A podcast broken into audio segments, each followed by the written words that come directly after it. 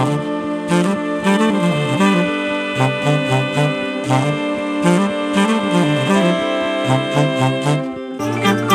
ドバイブスミッドナイトラクザ by 倉園慶三こんばんはただいま7月31日月曜日の午前3時9分ですね、えー昨日は、えージャジンワークをやってきましてね。あの南大沢というリアル会場がね遠い場所だったにもかかわらずなんと過去最多のね リアルの参加いただきまして、うん、結構盛り上がりましたね、まあ、盛り上がりはしないんだけどいい感じでやれましたね。私の隣に座られた女性がですねあの雑誌なのかな？なんか校閲の仕事をねやられていてそれであのゲラを出してですね4色のゲラ多分あれはもう色香だと思うんですけど、えーそこにね赤入れをされていまして、うん、でその方の風貌というのがねあの私がその編集長をやってた頃に、えーいたその女性スタッフっていうのかな女性の編集者にちょっと似てましてねそれでその私の左横に座ってらっしゃったんですけどもそのスタッフも私の左横にね座っていて。でなおかつ私はその時ですね、まあ、この昨日はほほぼ一日中そのえーっとですね書き上げ塾の塾生で2年かけてねようやく一冊書き上げてくださった方の、えー最後の書稿というかな原稿を一冊書き上げたその原稿に赤を入れていたんですね。うんだから私も構成をしていてその方も校閲をされていてねしかも机の上にゲラがあるというこの光景がですねなんかこうデジャブのように懐かしいなと思ってねこの南大沢の部屋がまさにこの編集部になったような感じで他の参加されてる方もですねあのみんなこう雑誌かなんか作ってる仲間のような感じで、えー楽しめたんですけどもね、うん、今回は本当はかどったっていうねそういうご意見が多かったですね。その方も、えーいつもはうちでねお家で仕事をされてるらしいんですが、えーここに来て、えっと、なんとね、え最後まで終わらせてですね納品用の封筒というか大きな茶封筒に入れてねあのコンビニからその場で南大沢のコンビニからもう送付してましたね。そういうなんかこうフィニッシュしてる瞬間みたいなとこを見るのもねちょっと嬉しい一コマでもあったりします。それから初めて参加された方がですねそのブログを書きますという感じで最初に宣言されてあの何をやるかっていうのをね Zoom のチャットにこう投げていくんですけどもおブログ書くんだこの人っていう感じで見ていたら1時間弱ぐらいかな。その時に書き終わりましたっていうね、えー宣言がやってきまして。で後で伺ったらどうももう随分長いことねその執筆というかブログの執筆から遠ざかっていてこれを再開したいという思いで今回参加してくださったらしいんですね。それで見事ね久々のブログの記事が一つ書けましたというそんな、えーご意見もありましたね。まあとにかくなかなか楽しい いつも楽しいんですけどねジャジンワークは、えー私もめちゃくちゃ仕事はかどりましてね。うん。えーどのぐらいかな？23章ぐらい進んだかな。うんその本のですね。うん。えーその方もちょっとお待たせしていてすいません。急いでやりますんで。早くあの出したいですね、うん、そして終わった後はですね、えっと、南大沢にアウトレットパークというのがあるんですが三井アウトレットパークね。その中にある自然食品のバイキングかな、うん、これに行きましてねみんなで、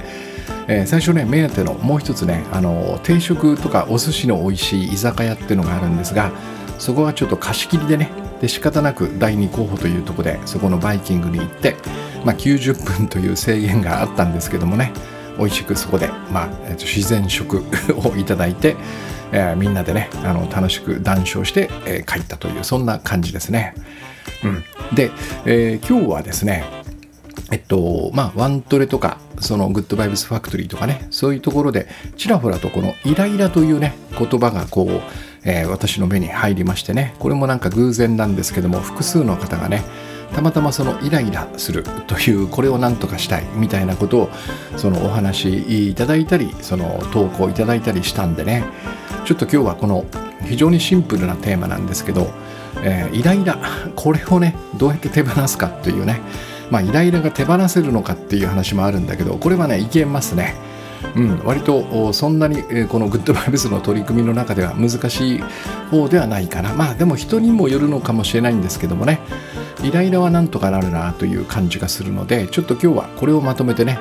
えー、イライラを取り去る方法というんでお話ししたいと思います。まあ、要はこのイライラというのは、まあ、ちょっとそのたちが悪いというかねこの怒りまでいかないなんていうかモヤモヤした感じ。で割とこのグッドバイブスのね私の提案するさまざまなメソッドをね実践していただくと割とこう日々平安に暮らせるようにはなるんですがそうなるとですね余計にこの、えっと、平安でないちょっとしたイライラみたいなのがねこう目立ってくるんですね。うんだから普段こういつも怒ってばかりいるようにそういうふうに暮らしていたらねこんな小さなイライラぐらい多分ね気にならないんでしょうけどもえー、いかんせんねこのいいことであるはずなんだけども平安であるがゆえにねこの小さなイライラが気になるというのはねこれはなんか私もよくわかるんですよ。非常にこういうものがねクッとこう刺さるようになるというかね、まあ、刺さるというか気づく気づけるようになるっていう意味で、まあ、悪くはないんですけどもね。じゃあこのちょっとしたノイズのようなイライラこれをどうするかっていうのはね、まあ、ある種その、えー、平安の取り組みをやればやるほど実はここがねあのえー、新たななんつうのかなこうハードルとして立ちはだかるみたいなそんな感覚でもありますね。でこれをまあちょっと紐解いていくことが大切でそもそもイライラするってどんな感覚だろうということなんですね。ここにまあちょっと切り込んでいく。えー、なんか漠然としてますからね何回イライラする何回イライラするでこの正体がわからないとやっぱりこの心のね、えー、中のことっていうのはこの手のつけようがないのでえっと、そもそもイライラって何だってところから始まるわけですね。でおそらく私もいろんな言葉をねこの探してみ、えー、たんですけどもねこの数年間。最近はもうこれ一つでいいかなと思ってるんだけど要は最もシンプルに表すなら何かが気に入らないという感覚ですよね。こういう心であるはずなんですよ、うん、だからまずイライラしてると思ったら何かが気に入らないんだなっていうふうにねこの言葉に変えるだけでも随分と分かりやすくなります。でさらにいきます。じゃあ気に入らないってなんだってことなんですよね。うん。えー、でこういう時はですね直近で気に入らないって感じた出来事を一つ思い出してみるんですね、えー、これはリアルに、うん、漠然とこの気に入らないっていうね、えー、これをもう少し具体的にするためにえー、どんな最近気に入らない出来事があったかなというふうにこう思い出してみるわけです。まあ今まさにねイライラしてるんであればなんか一つぐらいあるはずなんですよ。でこれをですねちょっと変わった実験なんですがその登場人物を差し替えてみるっていうねこういうちょっと実験をやってみるわけです。えー、例えば最近私で言うとですねあのコンビニで最近はですねフォーク並びしますよね。要は一列に一列に並んでおいて、えっと、先頭の人から空いてるレジに行くってやつですね。えーと、昔は そのレジごとに列ができていたんだけど最近はどうもねそこが かなり整備されてフォーク並びをするとこが多くなっていますよね。でそうするとこのそういうそのフォーク並びの列が、えっと、棚に隠れて見えないっていうケースがあるんですよ。でそういう時にその外からねパパパッとこう走って、えー、なんか商品パンと取ってね、えー、レジに駆けつけるみたいな人がそこを見落としてしまうっていう。でこれは並んでる人からねすると列が長かったりすると完全な割り込みになるので、えー、そういう人を遠目に見てねこうイラッとしたりするわけですよね。これ気に入らないわけですよ。でこの割り込んだ人これをですねこの目撃した割り込んだ人物を別の人に変えてみるわけです。まあ、僕の場合は、えー、どのぐらいだったかな、えっと、50代ぐらいの私よりちょい下ぐらいのねおじさんでしたね、まあ、つまり私もおじさんってことなんですけど、えー、おじさんだった、うん、でちょっとイラッとした、うん、でこれがね例えば5歳の子供だったらどうかとかね。それからまあこれも人によっていろいろ違うでしょうけどもかなりご高齢のね老人の方だったらどうかとかね、えー、おじいちゃんおばあちゃんですね、うん、あるいはもう知ってる人親友とか恋人だったらどうかとかね。それからこれも 人によっていろいろあるでしょうけどめちゃくちゃ美人とかめちゃくちゃイケメンだったらどうかっていうねもちろん自分の好みのですよ。うん、それから、えっとままさにあの自分の好みで言うと大好きな芸能人だったらどうかっていうね。僕で言うならですねもうちょっと亡くなってしまったんですけどねそれがそのあのプロレスラーのねアントニオ猪木さんとかだったら どうかなっていう そういう感じうん、そうするとですね例えば僕だったらもう猪木さんだったら絶対にイラッとしませんね「おお猪木だ!」って言ってこう見るだけ 猪木さんちょっとフォーク並びしてるんですけどとか多分一瞬も思わないはずですよね。うん、あとまあ5歳の子供、うん、これもイラつかないかな。うんでこのご高齢の老人というのはちょっとその人のタイプによるかもしれないんですけどこれもそんなにああっていう感じでねまあだそっかそっかっていうねちょっとこういうルールにあまりお慣れではないのかなというそんな余裕はありありそうな感じがするね。そして親友とか恋人だったら「おいおい」って言うかもしれないんだけど、えー、気に入らないとは思わない。こっちこっち並んでよみたいなことで呼んであげるのかな。うん。うん、美人イケメンどうでしょうね。まあ僕の場合は美人になるんだけどすっげえなって思う人だったらそちらの方に気がと気を取られてね芸能人とかも同じかもしれません。まあ芸能人もね人によっては芸能人だから逆にもっとムカつくみたいなあるかもしれませんけどね。要はこれ何をしているかというとえっと、こればらつきがあっていいわけですよ。この人 OK とかね、この人さらにきついとかね、この人だと全く大丈夫みたいなのが、このばらつきがあるということが大事なんですね。で、そうすると、一つわかるのは、このフォーク並びを無視して、えっと、空いてるレジに直行したというこの行動自体に僕らはイラついているんではないってことが分かりますね。これが気に入らないんじゃないんだという、そういうことが分かる。まあ、一見このマナー違反をね見逃してはいけないみたいなこの正義のように感じることもあるかもしれないんだけども、えっと、人によってそのね 感覚が異なるとしたらこの正義が揺らいでしまうとしたらね多分そういうことではないんですよね。うん、でこのように、えー、こんな実験を通してですね自分の心を観察してみると、えー、気に入らないと思うためにはね、えー、3つの条件が必須だというふうに分かるんですよ。まあ、要はこれは行動自体にイラついてるんではなくてね、えっと、これからお話しするこの3つの条件が揃った時に僕らは気に入らないそしてイライラするというねここに入っていくと、えー、最初からいくとですね、まあ、3つの条件というか3ステップですね。3つのステップ。うん。最初は、えー、この人の言動が私を攻撃しているという感覚を抱くということね。これが、えーと、と1番目のステップです。つまりさっきのフォーク並びの列を無視して、えー、レジに空いてるレジに直行したそのお客さんを見て僕はあこいつに攻撃されているという感覚を抱いてるんですね。これもこんな風にこう紐解いていかないとねいやそれが攻撃みたいな感じでねちょっとこう戸惑うかもしれないんだけどこれは確実に攻撃なんですよね。でもうちょっとこの攻撃を分かりやすく言うと要はこの人によって何かが失われる私のね。それから私が何かの犠牲になるというこういう感覚なんですね。つまり攻撃なんですよ。だからまあレジで言うとですね待ち時間が数秒長くなる。時間を失われる、うん、そして立っている時間も長くなる。体力そこが犠牲になる。みたいな感じね。もしくは正義を重んじている人はこの私の正義が失われる。みたいに感じるのかもしれません、まあ、要はこれが最初のステップね。この人の言動が私を攻撃しているという感覚。でそうすると2番目が発動されます。これは罪だという裁定ですね。まあ裁きです。そのそうですよね。私を攻撃してそして私から何かを奪ってるわけですからこれは完全に罪なんですね。ここに裁きが入るわけです。僕はもう裁いてるんでね。こいつは悪者だ。で、えー、これをね相手に分からせたいという欲求ね。この2つが、えっと、2番ですね。これは罪だという裁定とそれを相手に分からせたいという欲求。これは以前この番組でもお話ししましたが要はもっとストレートに言うと、えー、相手に罪悪感を持たせたいという欲求ですね、うん。えー、言い換えるならば罰として相手の行動を変えたいという欲求かもしれません。この辺もね人によってそのグラデーションはあるでしょうけども、まあ、要は2番が発動するんですよ。攻撃されたっていう感覚を持つとこれは罪だ。こいつに罪悪感を持たせたい。でできれば罰としてねその行動を変えさせたいっていう。こういうのが2番目に起こる。そして最後のね3ステップ3番目はその期待に反して相手は罪悪感を持たなかったという経験をすることですね。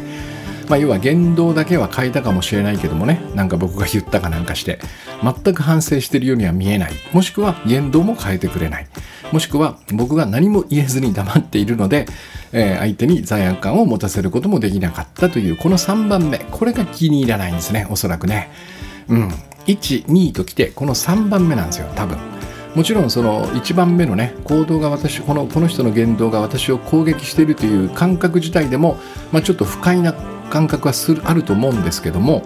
えー、それだけじゃないんですねそれだけだと多分ね気に入らないイライラするっていうところまでいかないんですよそうじゃなくて23ときてねこいつ罪悪感持たなかったじゃんとかね全く言動も変えなかったじゃんっていうのがおそらく僕らの気に入らないそしてイライラするというところの、まあえー、最後のねこの3番目が大きい原因要因になってるんじゃないかなと思います。でこれをこのこういった辿っていくとねなんで先ほどのその実験で登場人物が変わるとイライラともね同じように変わってしまうかのこの謎も解けますね要はポイントはね1番目にあるんですよこれは要は人によってねなぜかこの攻撃されてるっていう感じに濃淡があるということなんですね。だから5歳の子供だと私は攻撃されてる感じがしないんですね。もしくは、えっと、そういうマナーにまだ慣れていないねその高齢の老人の方とかもイライラしないわけです。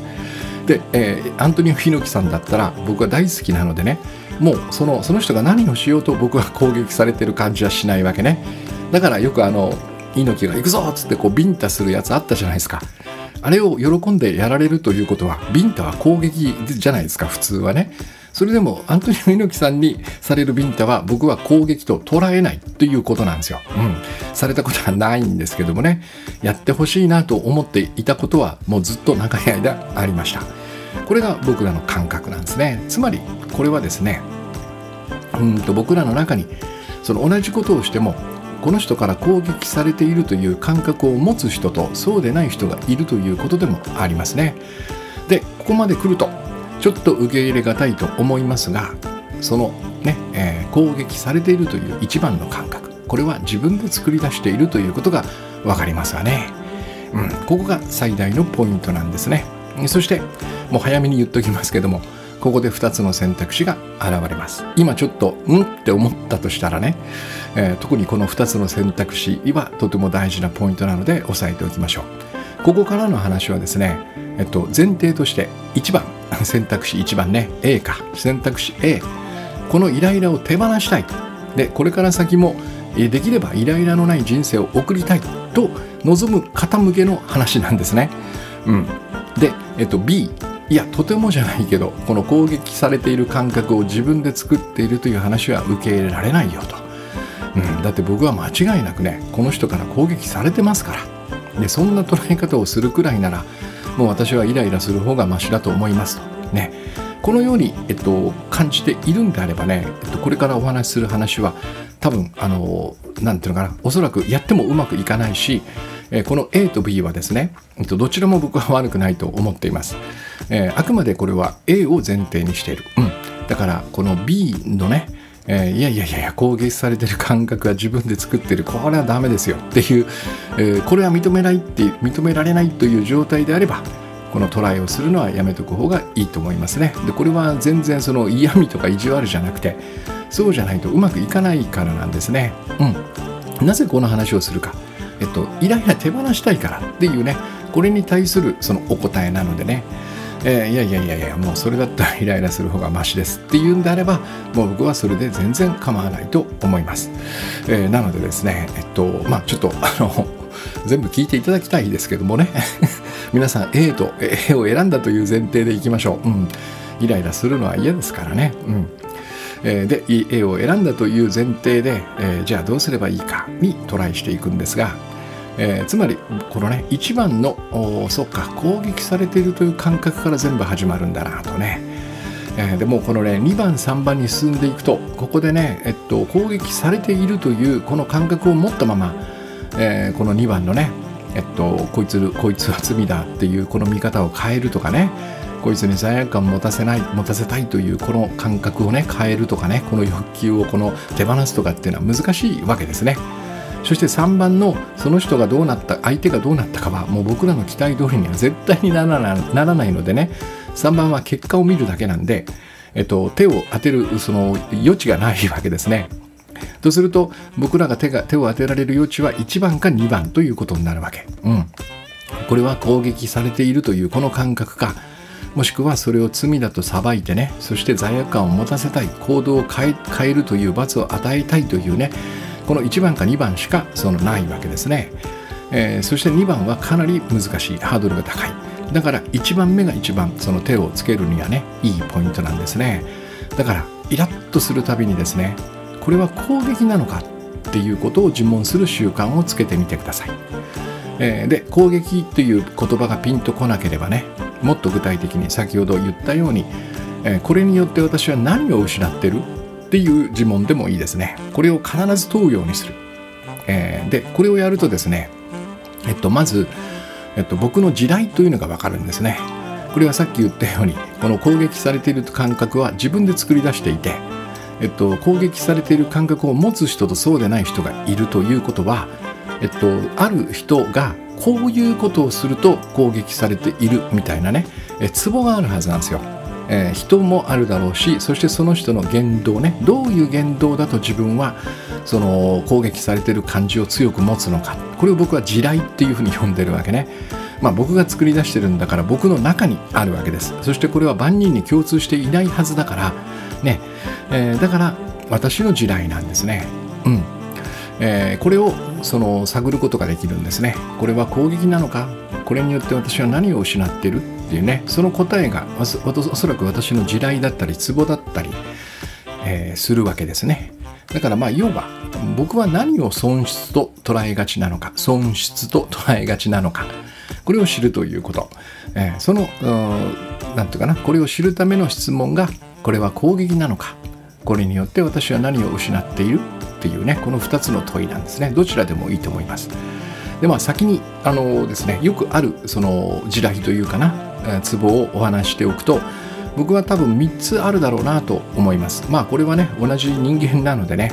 えー、そして同じこの日本で生きているとですね大体この損失というかなツボ地雷みたいなのは、まあ、ある程度共通していくんですけどもね、えっと、3つあると思います。1つは時間と労力ですね。時間と労力を失うというねこれが自分に対して攻撃に移るという感じ、まあ、まさにさっきのレジの割り込みのパターンですね。これがこれに一番のこの時間と労力に当たると思いますね。そして2番目がですね期待している効果が薄れること。でこれは例えば映画を見に行った時に、えっと、なんか、えー、携帯の音が鳴るとかっていうね、えっと、映画での雑音ですね。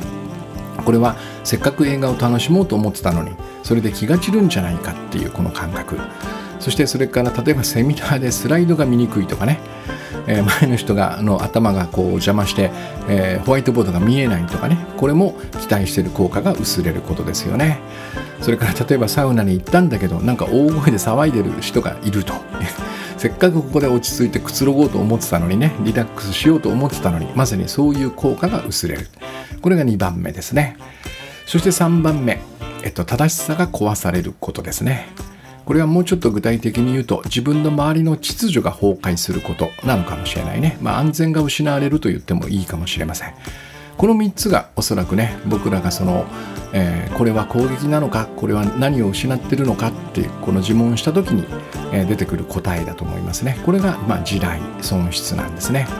1番が時間と労力。2番が期待している効果が薄れること。もしくは期待している効果が得られないことまでいくこともありますね。あるいは3番目正しさが壊されること、うん、で、えー、っとポイントはですね僕らはこういうものに遭遇するともう一瞬でもう攻撃と感じる習慣をつけているということ。これに気づくのがね大切なんですね。これも無条件で攻撃だよっていうなんかねこうインストールがされてるんですね。反応インストール反応センサーみたいなものがもうインストールされてて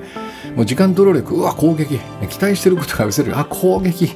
正しさが壊されたあ攻撃みたいな感じでもう考える暇もなく一瞬で攻撃と受け取るというねだからここで一度冷静になってこれは本当に私に対する攻撃なのかっていうふうに見直してみるわけですね。うん、でここはですねこの問いは3段階ありまして、えっと、だんだん何て言うのかな、まあ、難度が高くなっていくというか受け入れがたくなっていくんだけども、えー、後ろの方に行けば行くほど僕はね効果絶大だと思っています、えー、最初の1段階目がまあ何かあった時ね時間と労力とか効果薄れるじゃんとか正しさ壊れる壊れるぞと思った時にこれは私に対する本当に攻撃なのかってこの問いが1つ目ね。で全く同じなんだけどももっと突っ込んでこれは攻撃と見る以外に他の見方はないのかっていうねこの検討。これはちょっと進んでるんですね一歩ね。でさらにもう一歩進んでさらに突っ込んで私はこれによって被害を受けるような存在なのかっていうねこの問いまでいけたらもう多分ですねこのほとんどのことは攻撃と見なくて済むようになるんですけどもね。まあでも、えっと、ここが、えー、そのように見られるか見られないかがここのこの取り組みのポイントなのでね。いきなりやっぱりいやこれは私に対する攻撃なのかってこの問いだけでね、えー、あ攻撃じゃないなって思えるかっていうとなかなか難しい。うん。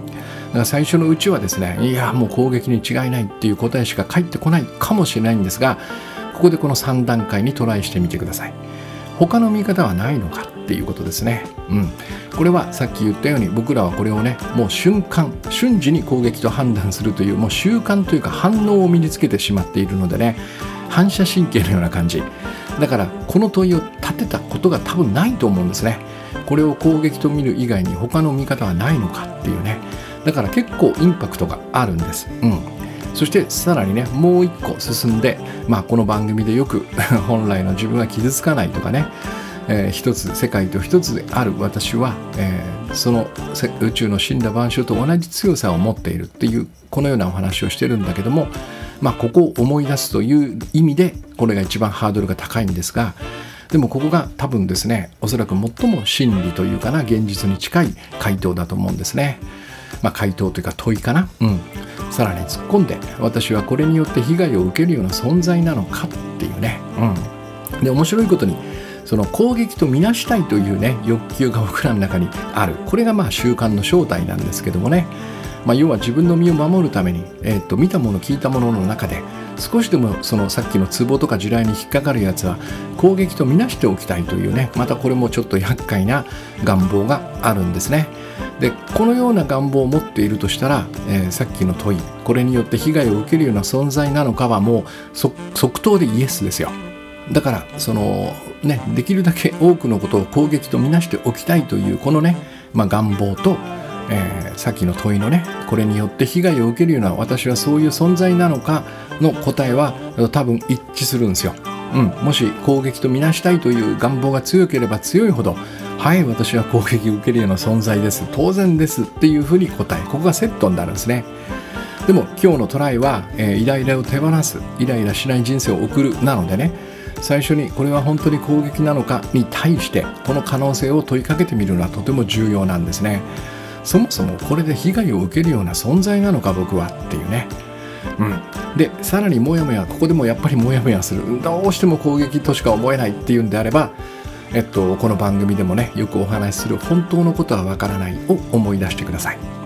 一番の時間と労力ねその時間と労力をここに費やすことが本当に無駄なのかねこれは本当のことはわからないと思いますね。さっきのレジの話もそうですよ。そこで数秒待つ、数分待つ、それが本当に無駄なのか、うん、ここはわからないんですね。例えば、えー、それによってね、僕が本来、えー、左から2番目のレジに行くはずだったものが、左から3番目のレジにずれてしまったと。そしたらその3番目のレジのね、えー、スタッフの方はとても愛想が良くて、とても私が気持ちよくなるような笑顔を私にね最後送ってくれましたと、うん、ここでなんかねお気持ちいいなと思ったと。そしてなんかねどんぐらい待ったのかなとこう見直してみるとね30秒ぐらいだったと。お30秒とこの笑顔どっちがいいの？とかってね本当のことはわからない。それからもっと言うとこれによって僕はねコンビニの外に出る時間というのが数十秒ずれてるわけですね。それが私にねその日の人生にどんな影響をもたらすか。これも本当のことはわからないわけです、えー、こういうことがね、えっと、多々あるので、えっと、その場その場でもう10秒何か無駄になったからねちょっとこの1歩2歩3歩歩く労力が無駄になったみたいなことをねその場で即決で攻撃と見出していいのかどうかもわからないというねこの辺りを思い出すことですね。それから例えば2番ね、えっと、効果が薄れる、うん、映画サウナセミナーね、えー、これはねそもそもこれを攻撃と見てイライラすることこそこの期待した効果を失うことにならないかっていうね。これも本当のことはわからないの仲間なんですけどね。因果関係ですよね。やばい。これだとあのなんか満喫できない。これだとちゃんと学べないってこうこの判断が私をねこうそれを攻撃にこう見させてそしてイライラしながら、えっと、やきもきしながらねその場を過ごす、うん、このことがどんな結果をもたらすんだろうってことですね。えー、だとしたらこんなものは攻撃と見ずに集中しようという選択もできなくはないわけですね。まあ映画の場合だったらですよその席からものすごく遠く離れたとこで携帯の音がピロピロピロって鳴っているのをねえこれを攻撃と見るというこれこそがこの映画を楽しもうという効果をね失うことにならないかみたいなことをま考えてみるわけですね。それから3番目のその正しさに反する正しさが壊れる、うんえー、これなんかですね多分だけども相当な僕らは頭の中でね、えっと、攻撃の絵図を作り出してるというか、えっと、被害損失みたいなものをね頭で作り出してる感じがするんですね。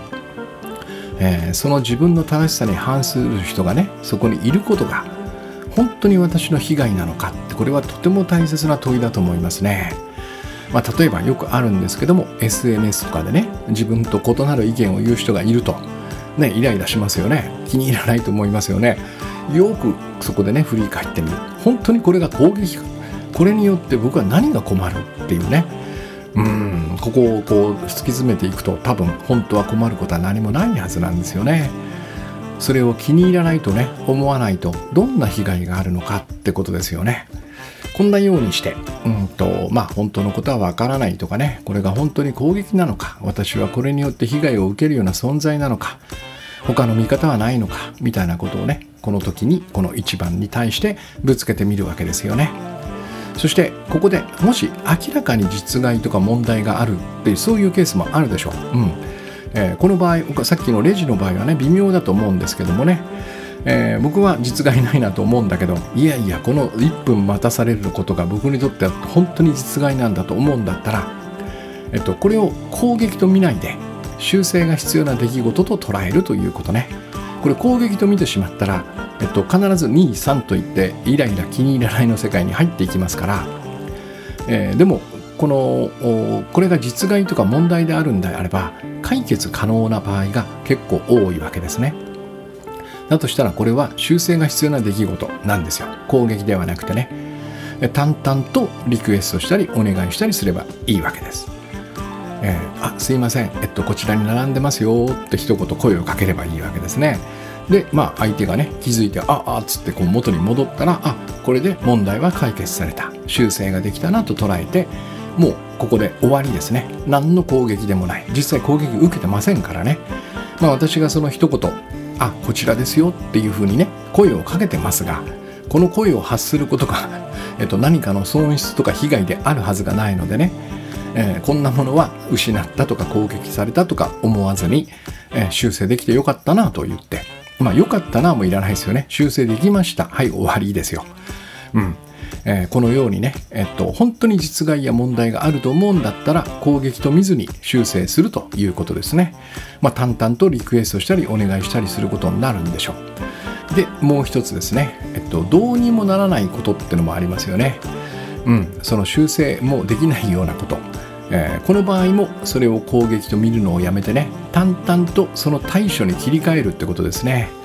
まあ、これはもうよくあるパターンで言えば電車が遅れたってやつですね、えー、でも僕らはねこの電車が遅れたとかねそれからあと野外ライブが雨で中止になるみたいなやつね。これはあのまあ実害っちゃ実害、うん、でもこの電車に遅れたはねこの時間ですから本当にそれがね、えっと、無駄なこと、それが、えっと、何かの被害なのかは本当のことはわからないんだけども、まあ、要はこれ、どうにもならないことなんですよ。でも、こういうものも僕らは攻撃と見てしまうんですね。そして、えー、さっきの2つ目のステップ、誰かに罪悪感を持たせようとしてしまうんですよ。電車が遅れたってやつでもね。だからこの何もできない駅員さんにねよく食ってかかってるっていうそういう場面を目撃しますよね。これは、えっと、攻撃と見て電車が遅れたということをね攻撃と見て、え、そして私はかなりのものを失ったと感じそして誰かにこの罪悪感を抱かせたいというこの願望を持ったわけですね。この欲求を持ったわけです。2番に入ったってことね。えー、そして何もできない駅員さんに食ってかかると。でもその3番のねえっとその状況を変えるということ。え電車が時間通りに来るということは、えっと、実現できないしこの駅員さんにしてもね僕らが期待するような罪悪感を持つかどうかもわからない。そしてイライラする。気に入らないという感覚に入っていくわけですね、えー、だからどうにもならないことだと分かったらもうその瞬間に攻撃と見るのをやめるということです。これはですね、まあ、あのグッドバイブスの、うん、メソッドでホースを来たかっていうのがあるんでねこれを使ってみてください、まあ、要はホースを来たかっていうのはこれは私に何か被害とか損失をもたらすとは限らないということをここで宣言してるわけですね。だから放送来たかと言えるわけです、えー、もしそこが確定していたらマジかになるんですね。だからもうどうにもならないことは放送来たかで受けて、まあ、とにかく攻撃と見るのをやめればいいということですね。でこれは実際に攻撃でないと私は思います。だから、えー、最初の問いがねとても大切なんですね。えイラッとしたり気に入らないと思った瞬間にこれは攻撃なのかっていう自問をする。この習慣をつけておくっていうことですね、え 僕らはその反対の習慣がついてますから。これは攻撃だってね反射的にもう感じてしまうこの習慣がついてるんでイラッとしたらそのその即座に、えこれは攻撃なのかっていう自問をするということ、えもっと具体的にこれによって私は何を失っているっていうふうに問いかけてもいいですね。でそうすると先ほど話したように、えっと、大抵は 何も失っていないしおそらく攻撃ではないということに気づけます。そういう意味ではあの最初の実験もね役に立ちますよね。登場人物変えると攻撃に見えないということはえっと、そもそもその言動自体は多分攻撃ではないんですね。僕らがそれを攻撃と判断している、見なしている、うん、そのように、えー、思いたいというね、まあ一つのこの願望みたいなこと、ここも、えっと、寄与しているでしょうね、大きくね。うん、だからこれを冷静に見ると実は攻撃ではないということがね分かるケースの方が多いということですね。そしてもし実害があるんであればこれを攻撃と見ずに、えー、修正が必要な出来事と捉えてね淡々とリクエストするというお願いをするというそういうことですね。そしてどうにもならないことはもうそれすら、えー、やることも何もないのでね。もう一瞬で攻撃と見るのをやめて淡々と対処に切り替えるということ。電車が遅れた。あそうなんだ。おそうきたか。どう対処するというね。こういうふうに気持ちを持っていくということですね。でこうやって、まあ、あのじっくり見ていくとですねこのイライラとか気に入らないみたいなものをねえっと実はもっと簡単なその方法があるというかなこのイライラを手放す方法があるということが分かります。まあ一応ですね慣れるまではやっぱりこの攻撃化みたいなことを問う方がいいと思うんですけども、えっと、もっともっと単純にすることもできるんです。要は、えー、今見てきたようにですねイライラの原因というのは、えー、攻撃された私は攻撃されたという感覚とねえー、それに対してだから攻撃で一矢報いたいというこの欲求から生まれているんだってことが分かりますよね。そして多くの場合この攻撃で一矢報いたいというこの欲求が果たされないことによってなんか気持ち悪いわけです。つまりイライラしたくなければねもうこの攻撃っていうのとそれから攻撃的な考えっていうのかな。攻撃されたとか攻撃したいというねこういう考えを手放せばいいだけなんですよ。まあ、だから私はその攻撃と攻撃的な考えを、えー、自分の人生からね一切手放せ手放すことをいつもお勧めしているわけですね。これが、えっと、イライラをなくす最も簡単な方法だと思います。で、えっと、これによってイライラがなくなるとしたらねもう十分な報酬なんじゃないかなとメリットなんじゃないかなと思います。でまあ最後にねえっと、そうは言ってもこれがまあさっきのね2つの選択のうちどうしてもそのイライラを手放すというのが選べないというかね。えっと、いや自分がその攻撃されたという感覚を作り出しているというのは納得できないというここにもつながってるんだけども要はですね僕らがそのこちらが攻撃を手放してしまうとその世の中の不正義とかねこの悪こういうものを野放しにするんじゃないかっていうね、まあ、そういう意見がありますよね、まあ、意見というかそういう感じがするんじゃないかなと思うんだけども僕はこれは大きな誤解だと思っています、うん、なぜならばさっきのね 3, 3つのステップを見ればわかるんですよね。要はイライラしてる時に僕らが望んでいるのは問題の解決じゃないってことなんですよ。決してこの不正義とかね悪を正そうというねそういう問題を解決しようとしてるんじゃないんですよ。えー、例えばですねさっきの,、まあ、あの最初のねコンビニのフォーク並びの例に戻ると、えー、ここで、えっと「あすいませんこちらに並んでるんですけど」って私が言った時に「えそうなの?」っつってすんごい不機嫌な顔してねなんかこう「ダゲヤ」みたいな感じで後ろについたらどうなるかってこれを考えてみればいい。これは割り込みされるという問題はもう彼が後ろに並んだんだから完璧に解決してるんですよ。でもおそらく僕の心は晴れないんですね。えー、なんだよその態度はっていう こういうふうになるわけ。うん。これはまああのよくあることなんですけども、えっと、よくあることなんだけどよく考えてみるとおかしいわけね、えー、問題は解決してるんですよ。割り込みが回避されたわけだからね。でもなんでじゃあそれで「えそうなの?」って言われたら僕の心は晴れないか。これが要は2番なんですね、えー、ももっと僕は罪悪感を持ってほしいという欲求をここで持つんですよ。だからこの、え、ステップ2に行った時ね、えっと、相手の言動を罪と見て罪の罪だと裁いてそしてこいつに罪悪感を持たせたいとそしてこの行動を変えるというね言動を変えるという罰を与えたいというね、えー、これここまで2番まで行ってしまうとですねたとえその言動を変えたとしてもいやいやいやもっと罪悪感持てよっていうこの欲求が消えないんですよ、うん、だから僕の気は晴れないということね。えつまり僕はここで、えっと、問題解決をしたいんじゃないんですよそうではなくて、えー、この割り込んだ相手にもっと罪悪感を持たせたいというね、えー、これが多分このイライラそして私が、えっと、攻撃で一矢報いたいという欲求の正体なんですね。うん、だからこの攻撃を手放すと世の中の不正義や悪を野放しにするというこのここには多分いかないんですよね。これは逆なんじゃないかと思いますね。えー、そのイライラするから 気に入らないと思うからそして罪悪感を持たせたいと思うから余計に問題は解決され,、ま、されないまま残り続けるということの、えー、方が多いんじゃないかと思います。そういうケースの方がない多いんじゃないかなと思います。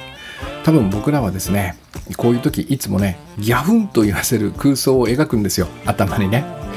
で、えー、その通りになることはまあほぼ100%ないということね。うん、そしてそもそもギャフンってどうなれば実現するのかみたいなことを考えてみると分かりますね。うん、頭の中ではギャフンと言わせたいと思うんだけどギャフンって何が起こればギャフンなんだっていうね。まあとてもじゃないけども相当な力の差がない限り、えー、他の人をですねギャフンと言わせることは無理だしそもそもいやさっきも言いましたけどギャフンってなんだ？どうなるとギャフンなんだ？まあこれは本当空想なんですよね。うん、だから多分この話は、えー、世直しとかねあるいはその悪を正すとかねそういうこととは関係ないんじゃないかなと思います。だからまあ安心してっていうのも変ですけどもね安心して攻撃を手放していいんじゃないかなと思います、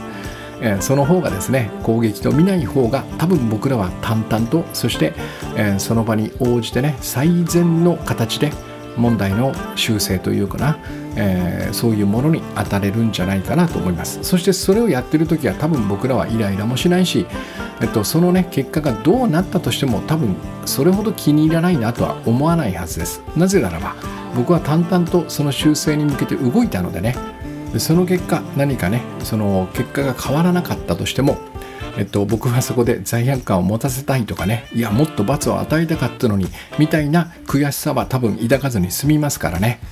えー、おそらくそのように思っている時よりは、えー、さらっとねあまあしゃあないなって思えるんじゃないかなと、えー、そんな風に思います。まあ是非やってみてください。一番ポイントはイラッとしたそして気に入らないと思った時にこれは本当に私に対する攻撃なのかっていうことをねえっと、冷静にこう見直してみるというこの習慣をつけることですね。私は今何を失ってる何か失ってるかな。何かの犠牲になってるのかな？本当にそうか？っていうことをね問い直してみるということ。えこれだけで随分と、まあ、100%ではないにしてもそうですね。私の感覚から言うと8割ぐらいは減らせるんじゃないかなというそんな手応えはありますね。よかったらやってみてください。で、えー、今週末はですね、えっと、以前もお伝えしましたが今ここのボイストレーニングという、えー、イベントをやります、えー、これもね毎回あの満席ですぐに埋まってしまうので、えっと、矢部聖子さんの提案でね2回行けるよっていうね 月に2回やればいいじゃんみたいなことをですねまああのまあ、彼女は前向きにね提案してくれて私もその口車に乗ってですね じゃあやってみようかっつってこの、え2回開催にしたんですけどもね、えこれが埋まらないとなんで2回にしたんだよみたいなことになりますんでね。で場合によってはですね今日こんな話を淡々と 冷静にしたにもかかわらずね、えー、集まりが悪かったらあの矢部聖子さんの2回にしようというあの提案が俺を攻撃した、うん、それによって俺はなんか多大なものを失ったみたいなことを僕が思ってですね、えー、矢部聖子さんに罪悪感を抱かせようみたいなことで、えー、イライラする可能性もなくはないので えー、この数ヶ月かな、えっと、参加しようと思っていたんだけどすぐ満席になってたみたいな感じでね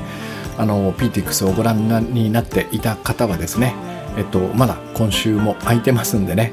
今週末空いてますんでえっとえー、よかったらご参加ください。あの好きな曲をですねエントリーしていただくと、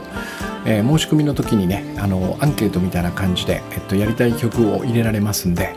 えー、そうすると矢部聖子さんがですねそのご本人とキーをね相談した上で、えー、ピアノの伴奏をつけてくれてですね、